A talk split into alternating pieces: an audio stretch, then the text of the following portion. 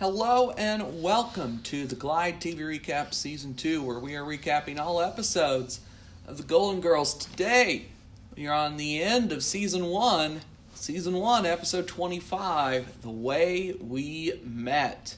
This episode aired on May 10th, 1986. What other interesting historical events occurred on May the 10th? Well, in 1497, Italian navigator Amerigo Vespucci leaves for his first voyage to the New World.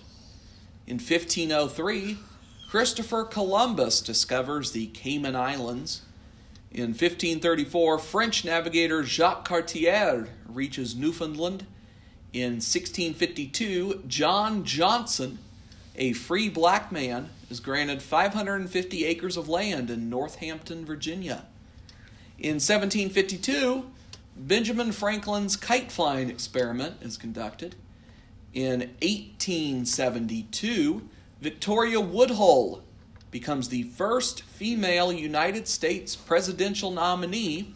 She was the representative of the Equal Rights Party. Uh, in 1906, Russian Duma, or Russian Parliament, meets for the first time. In 1924, J. Edgar Hoover is appointed the first director of the FBI. In 1940, Winston Churchill takes over as British Prime Minister for Neville Chamberlain. Now, this one was so strange, I just had to include it here. In 1969, world famous band The Turtles play at the White House, and I assume lead singer Mark Volman falls off stage five times. okay. God. Okay. In 1993, French artist Paul Cézanne's still life painting sells for $28.6 million in New York City. In 1994, Nelson Mandela is sworn in as South Africa's first black president. In 2000, India's population reaches 1 billion. Baby girl As- Astha is chosen as the symbolic billionth Indian person. In 2002, the Anaheim Angels defeat the Chicago White Sox 19 to nothing, joining the 1923 Indians, 1939 Yankees, and 1950 Red Sox as the only teams to defeat two opponents by 19 or more runs in a single game in the same season. In 2017, Apple becomes the first company to be worth more than $800 billion. And our most recent event on May 10th of 2018, Mahathir Mohamad is sworn in as the seventh Prime Minister of Malaysia, becoming the world's oldest leader at the age of 92. Okay. So, what happened in this thrilling episode? This The Golden thrilling Girls. conclusion to season one.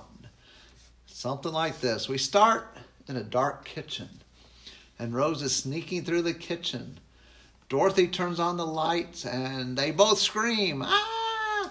Rose heard some strange noises that she thought sounded like some creaking stairs. And Dorothy says they don't have stairs. And Rose says, How strange is that? Pretty strange. Um, Dorothy is up because she thought she heard a prowler outside, but it was just the neighbor's cat trying to mate with her plastic flamingo. Blanche enters the kitchen with a golf club and wondering what it, what um, what was it? Because she heard some screams. What what's going on? Everything's fine, except for Blanche's nightgown. Boy, they apparently watched Psycho. Dorothy has avoided the movie for 25 years and says that Norman Bates is scarier than her mother in law. Blanche says the shower scene scares her, and that is why she prefers not to shower alone. And Dorothy says, Sure, Blanche. And Goldilocks and the Three Bears is why you prefer not to sleep alone. What is worse than being wide awake and scared and by yourself?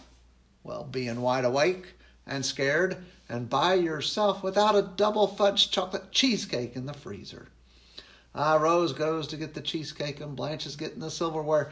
Blanche says she never did anything like this with her old roommates, and Dorothy didn't know she had previous roommates. two very eccentric old ladies who used to bathe together and floss each other's teeth. Wow. She kicked them out, then advertised at the supermarket, and that was when she first met Rose. So we get a flashback to the supermarket. Blanche is posting her ad on the neighborhood notices board. Rose walks up and she is holding a cat. Blanche starts talking to her, thinking that Rose's husband or boyfriend just dumped her. Rose asks if she is on candid camera. This is so crazy. Rose was just threw out of her place by her landlord. He is over 80 years old and thinks he is the Archduke Ferdinand. Ferdinand. Apparently, the new owners of the building don't allow cats, and Rose wasn't about to part with Mr. Peepers. Rose found the cat just last week. Blanche's last two roommates were two old sticks in the mud from Minnesota. They talk a little, and Rose eats raw cookie dough, believe it or not. Uh, Blanche puts back her advertisement as she doesn't think it would work with them as they are two different kinds of people. A random kid comes up to Rose and wants to pet her cat. Uh, Blanche left. The kid had a cat just like him, but his name was Harpo. Uh, that would be for Harpo Marx, I would believe, but he he died. Rose gives the kid Mr. Peepers. Blanche was actually been watching this scene from a little distance away, and Blanche decides to give Rose a chance with the room. Uh, we get to see a person that Blanche had interviewed for roommates. This one was named Madame Zelda. We learn the house is mortgaged by Miami Federal at 7% interest. As Madame Zelda is leaving, we see Dorothy and Sophia wanting to look at the house. It is just Dorothy looking at Sophia, or looking at the house as Sophia lives at the Shady Pines retirement home. They discuss Shady Pines a bit, and we learn Sophia had her stroke already. They talk about that a little. They tour the house a bit. First, the lanai where you can sunbathe with your top off, and the neighbors can see it just fine. Blanche, of course, does not care about that. Then we get questions. First question that Blanche asks Dorothy is, What do you call an inhabitant of Guam? Ah, this wasn't for the room. Blanche just wanted to finish her crossword puzzle. Ah, boy, some more small talk. Next, it looks like Dorothy is moving in. Uh, yeah, it looks like Dorothy is moving in. Dorothy and Rose meet, and Rose is quite the happy person, and Dorothy says that Rose must be Mrs. Rogers. Uh, she isn't, but there is a Mrs. Rogers that works at the Grief Center, and one that lives across the street. And of course, there is Dale Evans, the most famous Miss, Mrs. Rogers of them all. Dorothy and Rose both are supposed to get the room. That is the second door on the left down the bedroom hallway. Um, Rose gets the bedroom because of winning the coin toss. Rose will make it up to Dorothy. If there is ever a night that Dorothy can't sleep, Rose will come to her room and sing Kumbaya. Dorothy tells her to ne- never do that, and I'll never do it again myself. Rose breaks a vase. Rose invites both of the other girls to dinner at her favorite restaurant. Uh, it's Dairy Queen, as the Strawberry Blizzard special only lasts till 5. So they exit to go get their meal. Now back in the kitchen, it is 2 o'clock in the morning. Rose was never up this late before she met the other girls, except for the Jerry Lewis telethon. Blanche was never a night person until she blossomed into young. Yes. yes, uh, blossomed into young womanhood. I see. Yeah, I, I just couldn't picture that. Sorry. I see. Story of Blanche's blossoming. We learn that Blanche's. oh boy, can I get through this? I'm not sure. Yes, Blanche's bosoms. Yes. Yeah, they have the power. They can conjure music, correct? They can create some wonderful, sweet string music, apparently. yes, how they do that, I don't know. Uh, but it was something I wanted to see. Might be Blade Runner. Ah. she has like she has cybernetic implants. She has speakers in them or something. Oh, maybe. that's how they uh, they have the power to make music. Ah, Yeah. Dorothy says, uh, didn't Bette Midler win a special Grammy for that? I don't really think she did. But flashback once again to the day after they moved in. They are shopping together. Blanche needs smoked oysters. Yes, they're four dollars a can in case her men can't get it up. Uh, we get a cantaloupe's remark. Blanche thinks he means something else, and he might. Uh, but smelling the end of a cantaloupe can let you know if it is good or not. Uh, it's an old Sicilian method, of course. Other methods of telling if a cantaloupe is ripe or shown, yes, with Rose doing the best way is just cut the end off and taste, and if it ain't good enough, put it back. Okay. Uh, Well, it is technically the best way. uh yeah. I don't think the supermarket would be too thrilled. No, But- Blanche. Uh, Blanche hits the magazine rack near the exit and gets a Globe, a Tattler, and a Midnight Star, an Enquirer, and maybe one serious news magazine. Yeah, People. At the checkout, we have a discussion about being honest. Rose keeps telling the cashier the correct price of items, usually higher than the cashier rang up, of course, and Dorothy says to save it for the price is right. Dorothy will shop on her own. Blanche will shop on her own as Rose is Mary Poppins. Uh, next scene, we see the girls enter the front door, and each are carrying a couple bags of groceries. So we're still in the flashback. The small table uh, sitting next to the is sitting next to the swinging door and shouldn't be. Also, other items are are in the kitchen that shouldn't be. Uh, the girls are not talking. Blanche is putting a carton of milk in the refrige and wants to know who put raisin bran in the refrige. We get a discussion of the best place to put raisin bran. We also learn that Rose talks back to her Rice Krispies.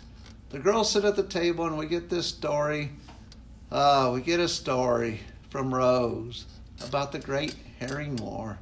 And here is the story. It was between the Lindstroms and the Johansons.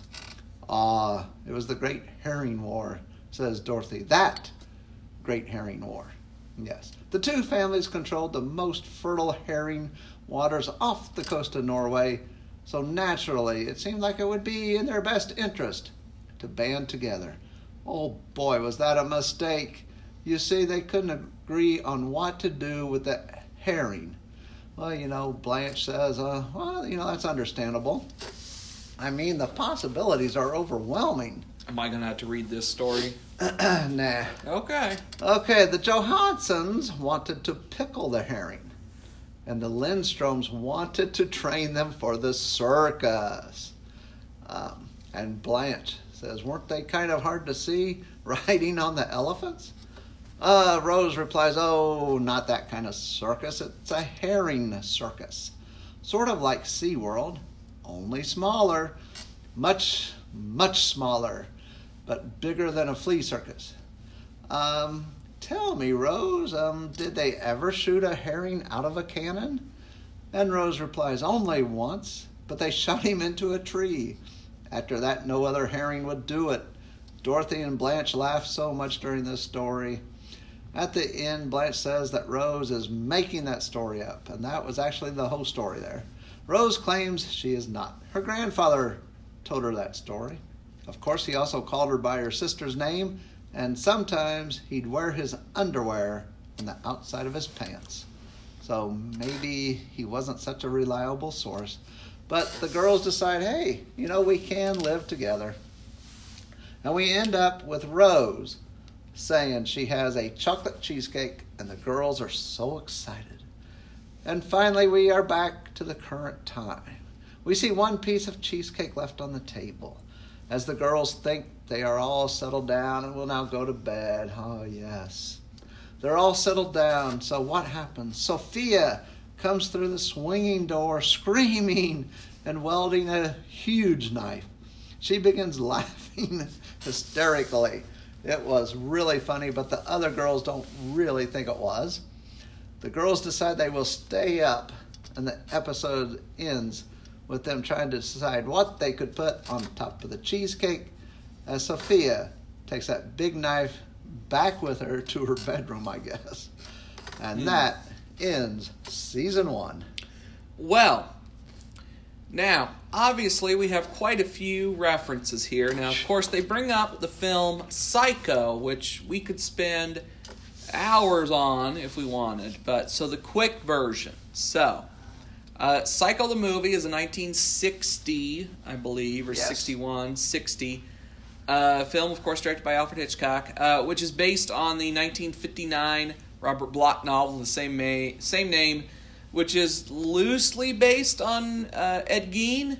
Uh, the notable difference, of course, Ed Gein technically not a serial killer since he was only convicted on two counts of murder, so technically not a serial killer, but you know, that could be for a different podcast at a different time. Um, now, uh, Hitchcock uh, came to some trouble trying to get this movie made. Uh, uni- uh, Paramount uh, Films did not want to finance it. They wanted something a lot more normal, uh, you know, Of course. from him, a lot more normal in Hitchcock's normal style, not this kind of a movie. Uh, so Hitchcock offered to film it uh, in black and white and using the TV crew from Alfred Hitchcock Presents instead of the normal, you know, uh, movie studio stuff. Uh, Paramount still, no, they still didn't like it. Uh, so Hitchcock um, finally got it made by offering to personally finance the film and Paramount to only cover the distribution costs. And also, instead of Hitchcock taking his normal $250,000 directing fee, he would take a 60% stake in royalties. Worked out well for him while he was alive. Yes. Um, yes. now, uh, the screenplay is pretty similar to the novel with a few different differences in the book. Norman Bates is middle aged, overweight, and rather obviously uh, psychopathic instead of the more creepy, subtle version uh, that we get in the film. Also, um, he's an alcoholic, uh, which is removed uh, for the movie. Also, his, Bates's interest in spiritualism, the occult, and pornography removed from the film version, the porn one for obvious reasons. Um, and also, uh, in the book, uh, Norman Bates i opens the book instead of not showing up till about 20 minutes in in the film, is when he first shows up. Um, other than that, I mean, there are a lot of other ones too that we could go through, but not going to bother. Uh, let me scroll farther down the Wikipedia page. Um, so, uh, of course, there was controversy uh, surrounding the film, uh, although it is a prime example of uh, 1960s United States films after the product the Hays Code was rather eroded after the 40s and 50s and late 30s. It was rather unprecedented at its time for its depictions of sexuality and violence, uh, right from the opening scene in which we see the character Marion in a bra. Uh, another controversial issue, of course, is the cross dressing element, also, you know, starring likely homosexual Anthony Perkins. Uh, and Hitchcock, who, of course, had previously directed the heavily gay themed film Rope, uh, were both relatively experienced in that subject uh, for in that subject matter. Uh, the viewer, you know, rather relatively unaware of uh, the cross-dressing elements until the end, basically. Yes. Um, there's also the most controversial part of it, though, of course, was Hitchcock's no late admission policy for the film. Uh, while unusual for the time, not the first time it had been done, uh, it had, of course, been done by Clouzot uh, for Diabolique in France. Uh, however, uh, after the first day, in which theater owners were relatively opposed to it, after the first day, after seeing how many people were lining up well in advance to see it, they were cool with it then. Uh, so, although initially uh, the film was not very well reviewed, uh, Bosley Crowther of the New York Times wrote, quote, There is not an abundance of subtlety or the lately familiar Hitchcock bent towards significant and colory, colorful scenery in this obviously low budget job. Crowther called the slow build-ups to sudden shocks reliably melodramatic and contested Hitchcock's psychological points as less effective. Uh, British critic C.A. Lejeune was so offended by the film that she walked out before it ended and also permanently resigned from her post as film critic for The Observer in protest of the film. Holy cow. Other negative reviews stated it was a blot on an honorable career, plainly a gimmick movie, and merely one of those television shows padded out to two hours. There were some positive reviews stating that Anthony Perkins' performance is the best of his career. Janet Leigh has never been better, played out beautifully, and the first American movie since Touch of Evil to stand in the same creative rank as the great films of Europe. so, Okay. uh, the public, though, loved the film greatly, breaking box office records in Japan, the rest of Asia, France, Britain, South America, the United States, and Canada. And it was a moderate success in Australia for a brief period of time. Uh, the most profitable black and white sound film ever made. Um, uh, let's see what else. Uh, in the UK, it shattered attendance records, but nearly all British critics hated the film, questioning Hitchcock's taste and judgment uh, for it. Uh, so, um, uh, later on, uh, Psycho was also criticized for pretty much introducing the splatter film genre, thanks to its use of gore in this film, and then you know we had that played out even further. Uh, and then there's a lot and lot of other stuff. It was eventually remade in 1998 uh, by Gus Van Sant, and essentially the same movie, just in color, basically, and also with Vince Vaughn in it. Uh, so, you know, if you're into that, uh, which is actually a really, really strange movie that we should talk about more. Really strange. Uh, okay, we'll move on to um, Goldilocks and the Three Bears uh, which was initially titled The Story of the Three Bears, uh, is a 19th century fairy tale of which three different versions exist. The original tells of a badly behaved old woman who enters the forced home of three bachelor bears while they are away. She sits in their chairs, eats some of their porridge, and sleeps in one of their beds. When the bears return and discover her, she wakes up, jumps out of the window, and is never seen again. The second version replaced the old woman with a little girl named Goldilocks. And the third, and by far most well known, replaced the original bear trio with Papa, Mama, and Baby Bear.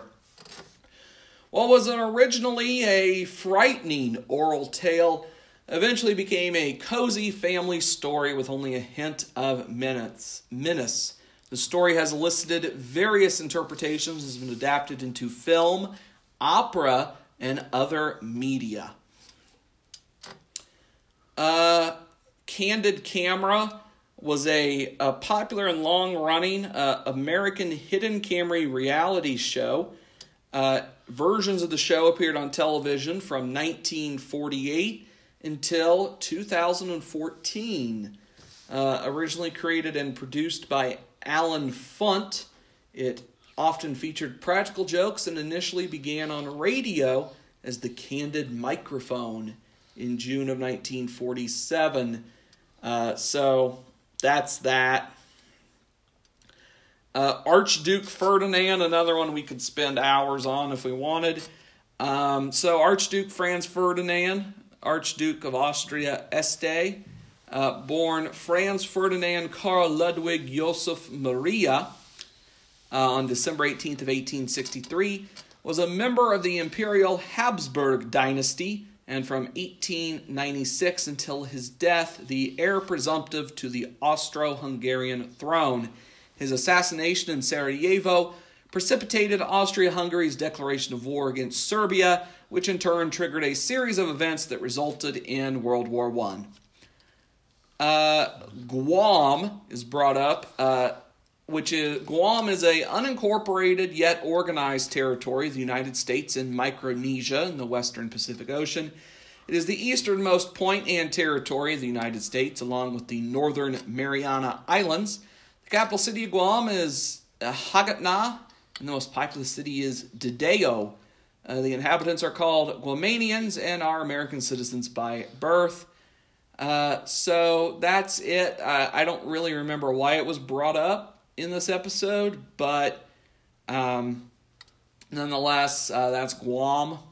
Uh, Mr. Rogers, I don't think I really need to explain uh, who he is, but he was brought up. Guam was brought up for uh, Blanche to finish her crossword puzzle. Oh, okay. Uh, Dale Evans uh, was an American actress, singer, and songwriter uh, who was in a lot of films in the 40s, pretty much. Um, so she uh, that that's her. Uh, the Jerry Lewis Telethon uh, was an annual telethon held each night before and on Labor Day in the United States to raise money for the Muscular Dystrophy Association.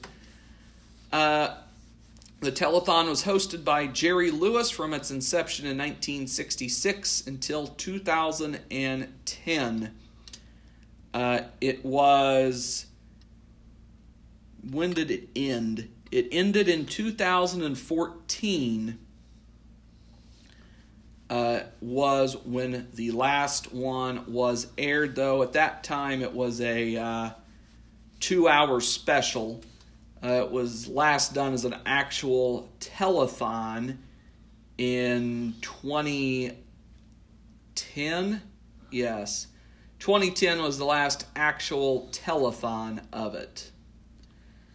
Uh, Bette Midler is a singer uh, who won a Grammy, uh, I believe, not for music played by her breasts. Okay, I don't good. believe. Let me check. Uh, she has one Grammy Award, uh, Best New Artist in 1974. That is her only Grammy Award, I do believe.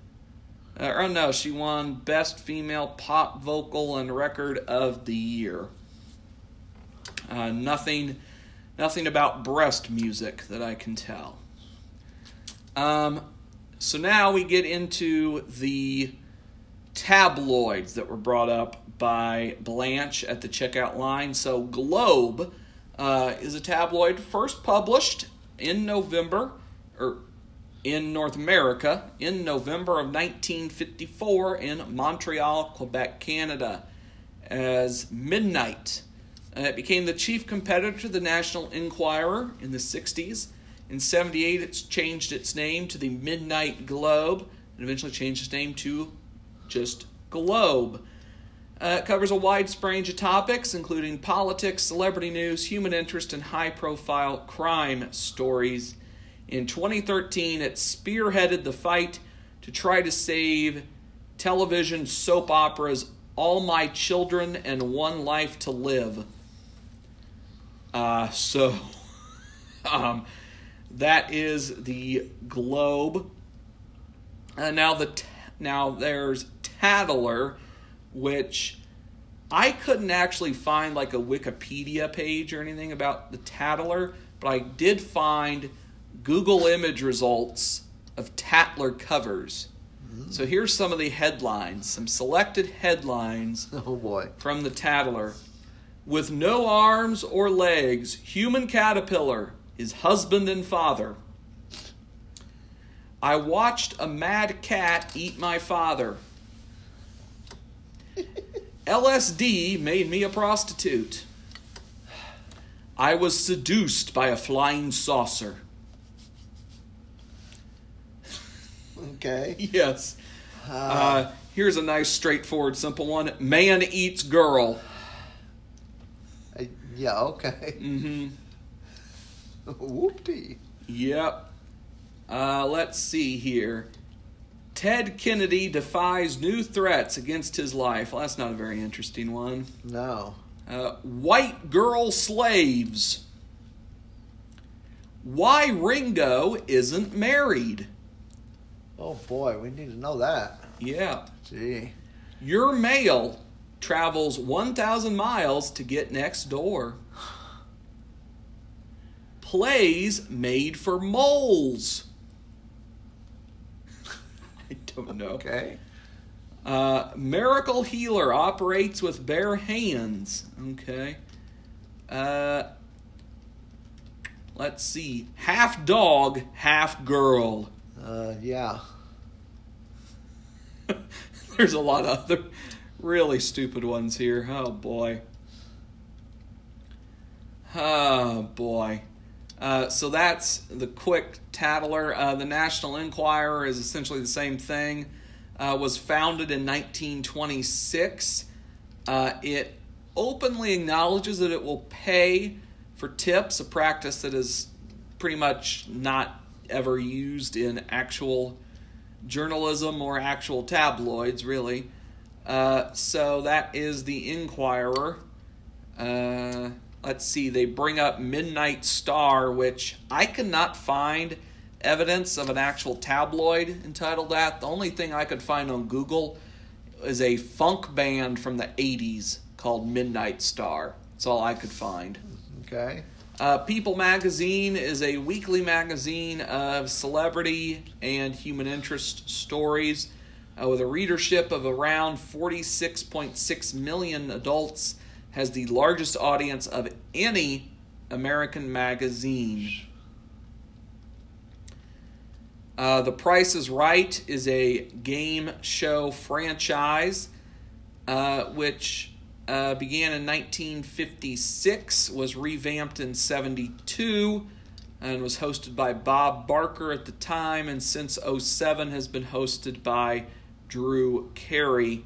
Uh, and it's simply a game show where people come on and they have to guess the prices of various uh, Items. household Yes. items and whatnot. Yes. Mary Poppins, we've discussed before.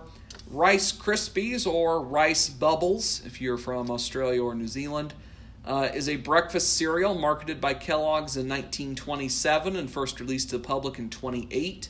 Rice Krispies are made of crisped rice uh, that is formed into rice shapes or berries, cooked, dried, and toasted. Uh, and that is pretty much it. Uh, and in 1963, the Rolling Stones recorded a jingle for the product. Uh, one fashion note Blanche's nightgown in the present timeline scenes is absurd. Yeah, it was pretty, pretty, pretty good. Yeah, I have Yeah. three side characters from this episode. Uh, the kid at the supermarket uh, is played by Edan Gross, uh, who is most known for his roles in films such as Child's Play 1, 2, and 3, and Best of the Best, which looks to be some sort of boxing movie, maybe. Huh. Uh, he also provided voice work for Ren and Stimpy and the uh, Little Mermaid television show. And you may know him from, uh, let's see, the FMV video game Return to Zork. Oh, really? And he plays a character called Waif. Okay. Uh, he's in some film called And You Thought Your Parents Were Weird. Uh, so, okay. Hmm, okay. Uh, in the Child's Play movies, he plays the um, the friendly Chucky dolls. He voices those. Ah. Uh, Madame Zelda was played by Shirley Prestia, uh, who is known for her film roles in films such as Species, Wag the Dog, What Women Want, and was also in the television show NYPD Blue as a jury foreperson. Hmm. And the Cantaloupes guy, we've previously discussed on this show, is played by Dom Irrera again, Ah. uh, who's the guy from who's the chauffeur in Big Lebowski and plays Ronnie on Seinfeld for like one episode or however many. I think it's one, probably. I don't know. I don't feel like scrolling through all these credits to Seinfeld. Yeah, one episode. Uh, so we talked about him before. I forget in what role, but nonetheless. Um, one new sex partner established. Uh, the man she was dating at the time of renting out the rooms for Blanche. So our tally stands at the end of season one Blanche 10, Dorothy 4, Rose 4, Sophia 1. A few new continuity notes. I think Shady Pines is named the first time in this episode. Yes. Uh, Rose has the bedroom that is the second door on the left. And my last continuity note Blanche's breasts have the power to conjure music, which is something I'm saddened they did not bring back. Yes. Now, Okay. I have a question for you here. Yes. You will know this a lot more than I will for obvious reasons. So, in the 1980s, was it common for A, supermarkets to have bulletin boards for random local announcements? Yes. B, supermarkets to allow cats inside of them? Um, no. And C, parents to be accepting of their children receiving cats from strangers in public? Uh, probably not. Okay. Now back then, maybe. and in Miami, you know, with, with that being like a retirement town or whatever, maybe they let the old people take cats and dogs in their grocery Hmm. store. But honestly, no. Okay. But definitely because it was before the internet, Mm-hmm. before Google, before The bulletin board thing was the okay. bulletin board was a that's where you went to get the Okay. Well, I mean, I figured it'd be like at the library or something, not the supermarket. uh, But not everyone goes to the library but everyone goes to the supermarket oh, okay. so All right. definitely i think some supermarkets still have that stuff Oh, okay. Um, a, a few more notes here that aren't questions. Um, now, you know, personally, I was just thinking about this conceptually here. So the smoked oysters bit in this episode. yes So I was thinking about this conceptually, you know, here. Now, I don't really care how horny these are going to make your boyfriend, okay? Four bucks a can for one night, unless oysters are good for longer than when you open the can for, which I maybe they are, I don't know. no idea Um, but nonetheless, four dollars for one night uh, is probably not gonna be worth the sexual experience you're gonna have with that man. Uh, as there's probably gonna be no foreplay, and it's gonna be done really quick. I would imagine. Uh, if these are actually effective for in the way Blanche states them to be. yes i couldn't tell you Uh, so, I can't imagine uh, it would be worth four bucks for one in for one use. I cannot imagine. I could be wrong. Maybe I don't know. We'll have to. I'll have to have that as a experiment at some point. Maybe I don't know. Anyway, last note. Um, this is just more of a, I guess, a meta note technically. But um, so during that herring war story, uh, both Bea Arthur and Rue McClanahan are struggling to get through it. oh yes i know Yeah. it, it's a riot Yeah. It's the best story rose has done all year so all Well, it's one of the only ones, so yeah. yes it Uh, was but that's all I got for this episode. and they asked questions and Yeah. made it even worse.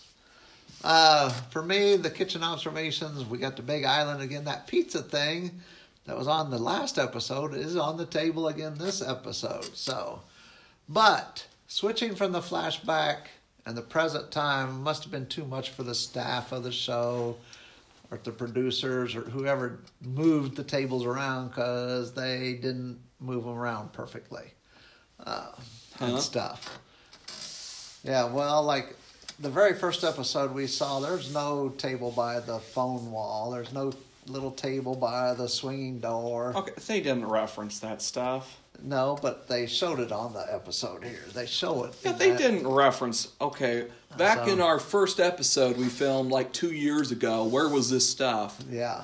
They they ain't gonna reference that. I don't even know if they could reference that. I don't know. Uh, they should have been able to. But but they just were lazy on that. Uh, anyway, my counts for this episode, there's one cheesecake eaten. well, for that, Coco should have been in in uh, part of it. Then Well, technically, maybe. Uh, and there was one Sicily Italian reference in this episode. Oh, there was also one game mentioned, as Blanche does crossword puzzles. is that a game? Well, it's the only thing I could put it under. Okay. It's not a sport, so. Uh, well, there is a crossword puzzle championship, So- actually. For my total counts for the season one, I have three weddings or planned weddings. There were three physical abuses of Rose. There was one St. Olaf story, two cheesecakes eaten, two Sicily Italian stories, 10 Sicily Italian references, three times the girls were mad at each other and maybe moved out. Uh, sports, there were 11 sports references in season one, while there were seven games and two Stanley appearances. My rating for this episode, uh, it was a pretty funny episode, I have to admit. The ending scene with Sophia and that big knife. And then I was thinking that big knife, she's taking that back to her bedroom.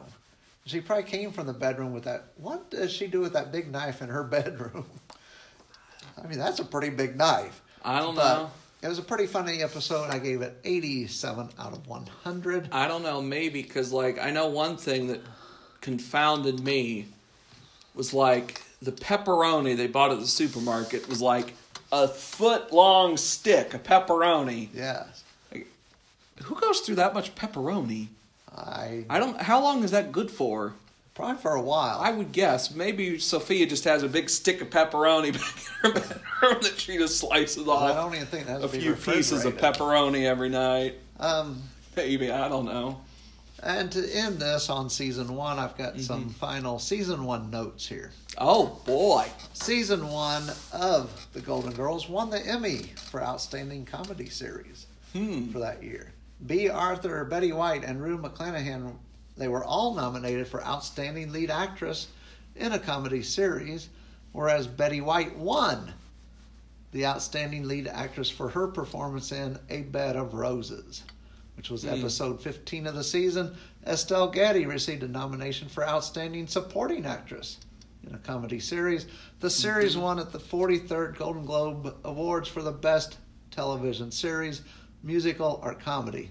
It did. Yes, and there were Oh, many the comedy category. Okay. Yes, many, Right, many right. other Globes, awards Right. were, Okay. were nominated and won for this first season. Uh, for me, my average rating for all the episodes was 75.32. My highest rating was 88 for the break in, episode number 8. My lowest rating was 55 for In a Bed of Roses, Hmm. which was number 15 of the season. And that are, is all my seasonal notes for season one of The Golden Girls. Well, that'll do it for this episode of the Glide TV recaps. I hope you enjoyed. If you did, make sure to subscribe to the show for more great content like this. And until the next episode, goodbye.